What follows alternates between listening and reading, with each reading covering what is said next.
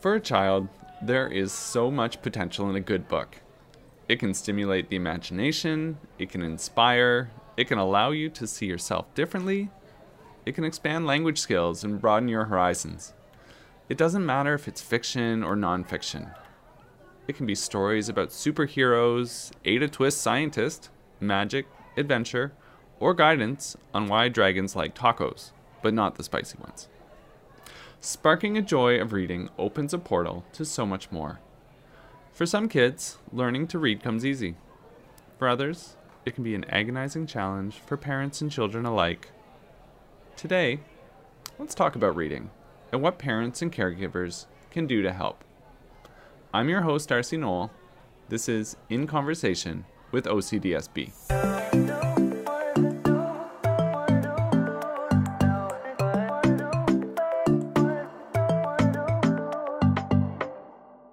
Reading is not a privilege. It's a basic and essential right. These are the words of the Ontario Human Rights Commission in a landmark report that was released in early 2022 following the conclusion of its Right to Read public inquiry. This review looked into human rights issues that affect students with reading disabilities in Ontario's public education system. The final report provided a series of recommendations on how to address systemic issues that affect the right to learn to read. Essentially, the report said the education system was failing students with reading disabilities and others. Urgent changes were needed to teach reading. We are not going to be able to unpack these details here today. A link with more information on the report can be found on our website. However, this emphasis on reading as a human right provides an important context. We know learning to read is a topic of interest to many parents and caregivers. You might be wondering how to start, if your child should already be reading, or whether a language spoken at home might impact a different language learned at school.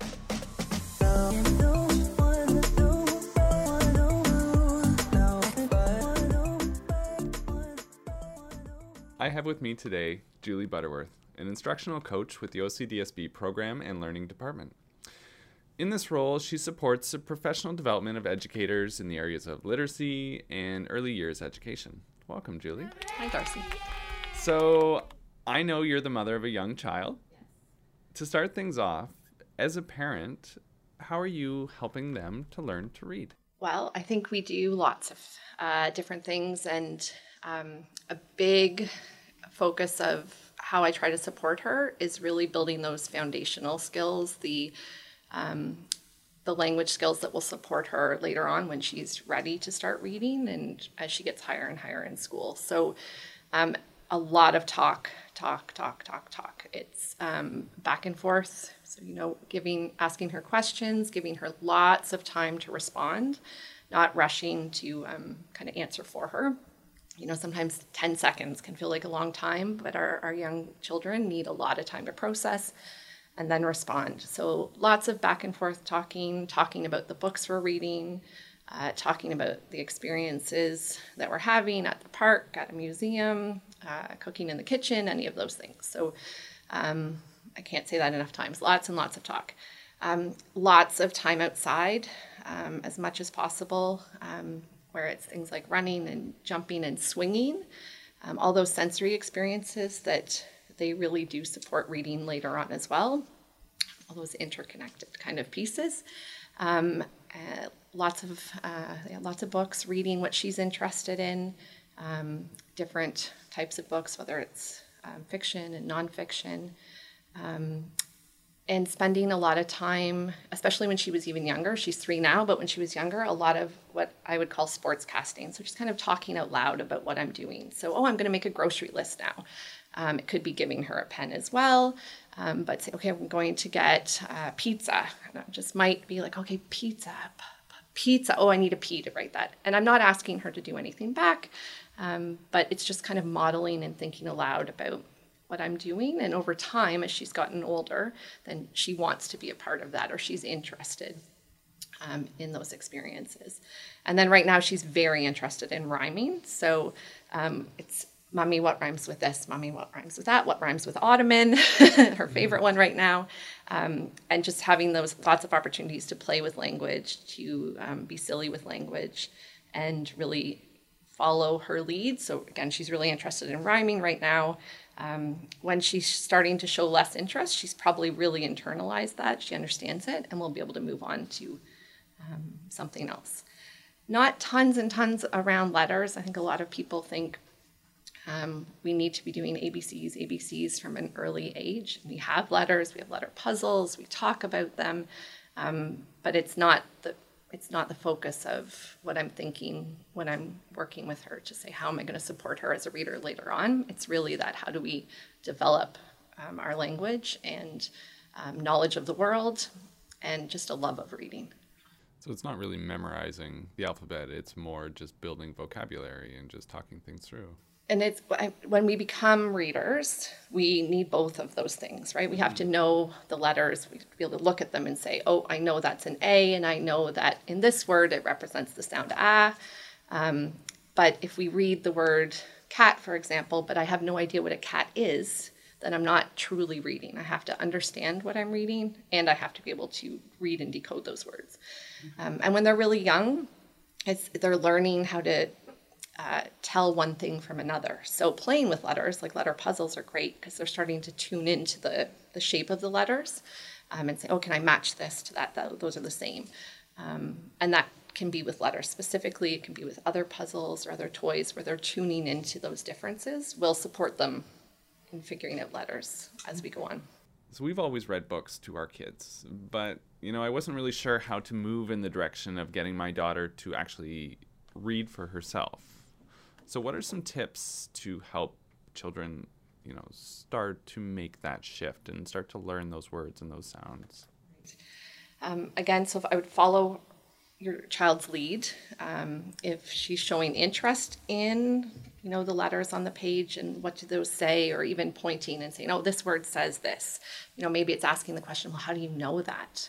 Um, to kind of help them tune in to the actual letters that are on that page. Um, when you're already doing lots of reading, um, you're already doing lots of reading together, but again, doing that thinking out loud or that sports casting. So it's, oh, we're going to read this book, and oh, I see the title has three words in this title. Um, one, two, three. Oh, what's the first word?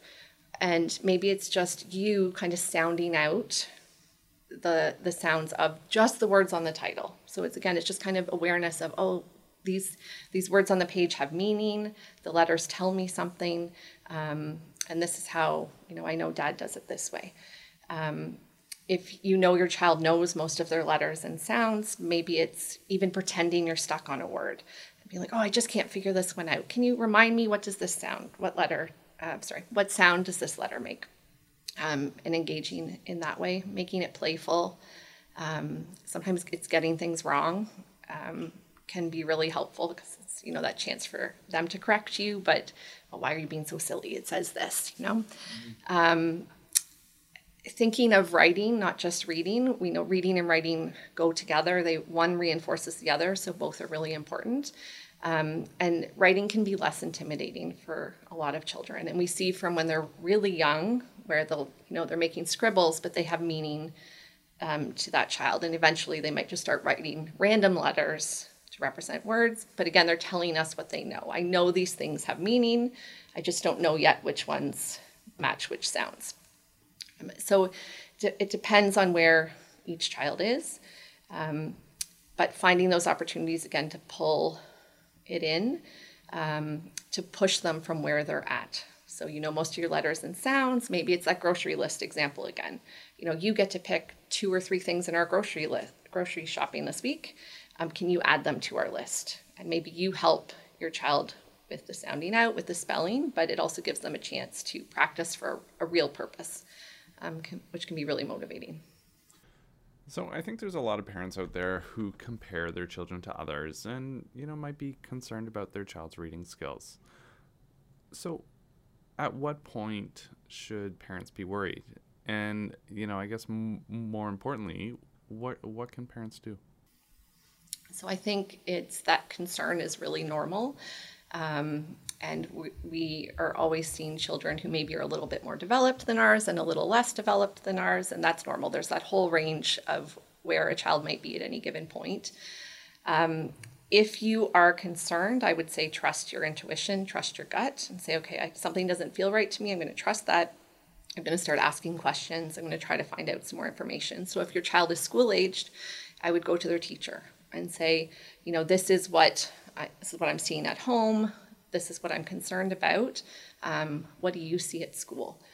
Um, and also asking like what are the curriculum goals for the grade they're in so if they're in grade one well what should they be able to do by the end of grade one um, for example the end of kindergarten we would really hope that most students know most of their letter names and sounds doesn't mean that they're reading and decoding words yet but we would hope they know most of their letter names and sounds um, they're also able to hear multiple sounds in a word um, and their oral language is really developing that will support them going into grade one so it's finding out what would be appropriate for the grade they're in.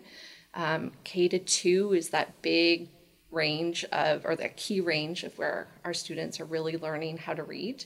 Um, so if they're, you know, beyond grade two and they're really struggling, again, getting into the school, asking lots of questions, how can we work together to support my child? Um, if they're they're not in school yet and they're younger, um, definitely following up with your child's doctor. Um, the doctors often use the Nipissing uh, screeners on your regular visits, which has some language indicators that might tell you, oh, maybe they should be here right now. They're not. What are some things we can do?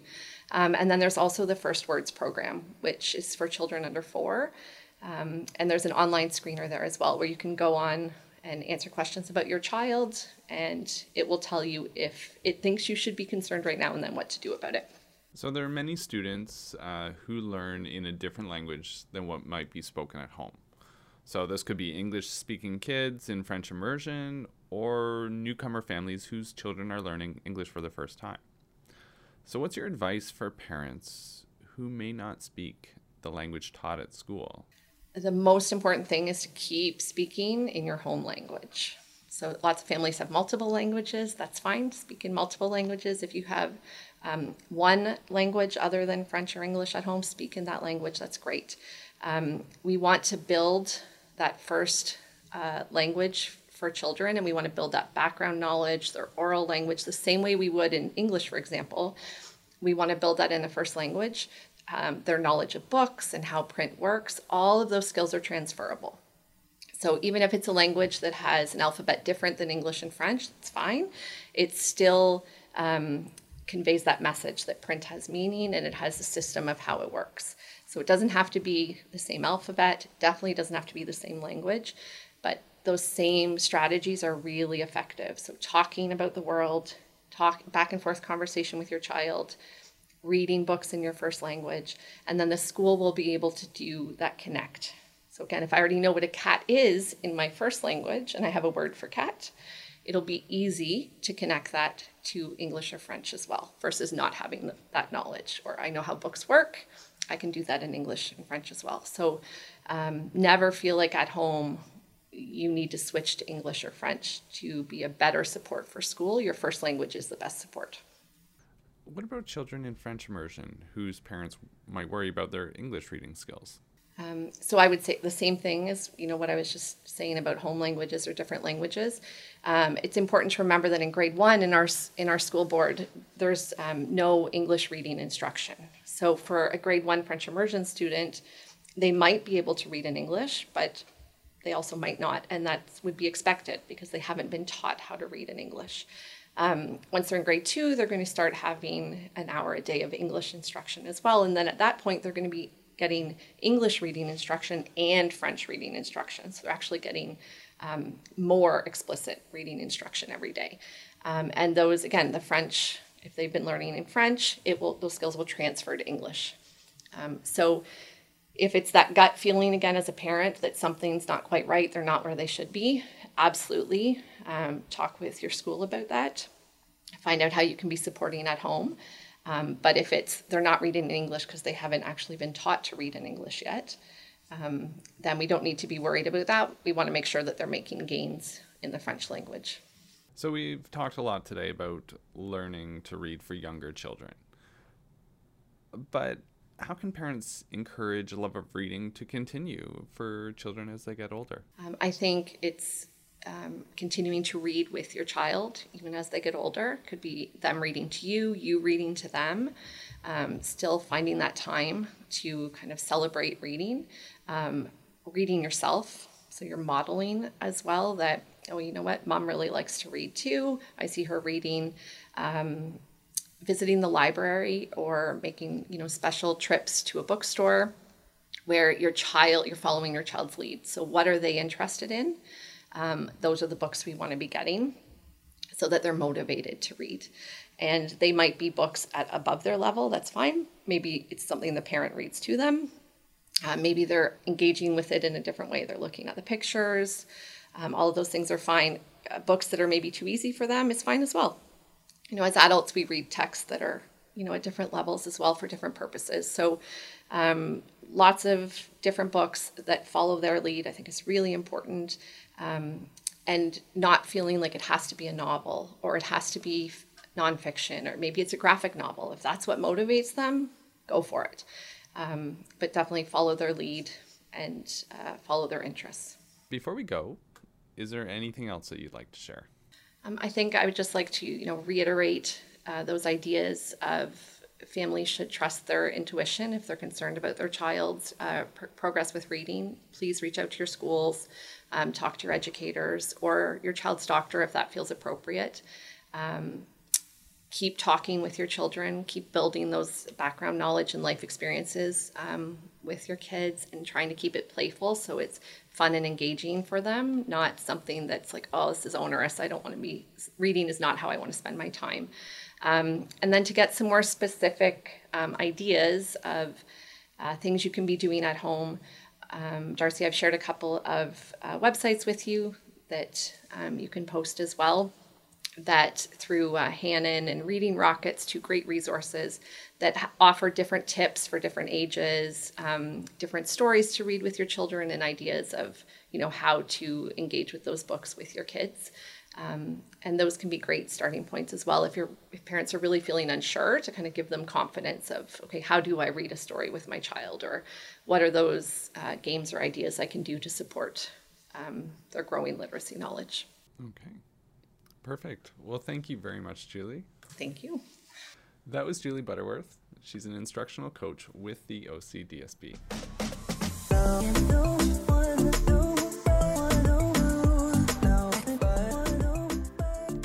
Building reading skills and language comprehension happens in many different ways. We scratched the surface here today, but the opportunities are endless. It can be through storybooks or sounding out words on a cereal box or advertisement. It can also come through talking with your child about their day or making up goofy stories. Try to come up with fun ways to sneak in reading skills. It doesn't need to be a chore for you or your child. There may be challenges along the way, not all kids learn the same, even siblings. If you feel your child needs help, contact your teacher for advice. We've included links to resources on our podcast webpage, ocdsb.ca slash in conversation. That's all for our show today. I'd like to thank Julie Butterworth and our technical producer, Mike Gibbo. I'm your host, Darcy Knoll. Until next time, take care.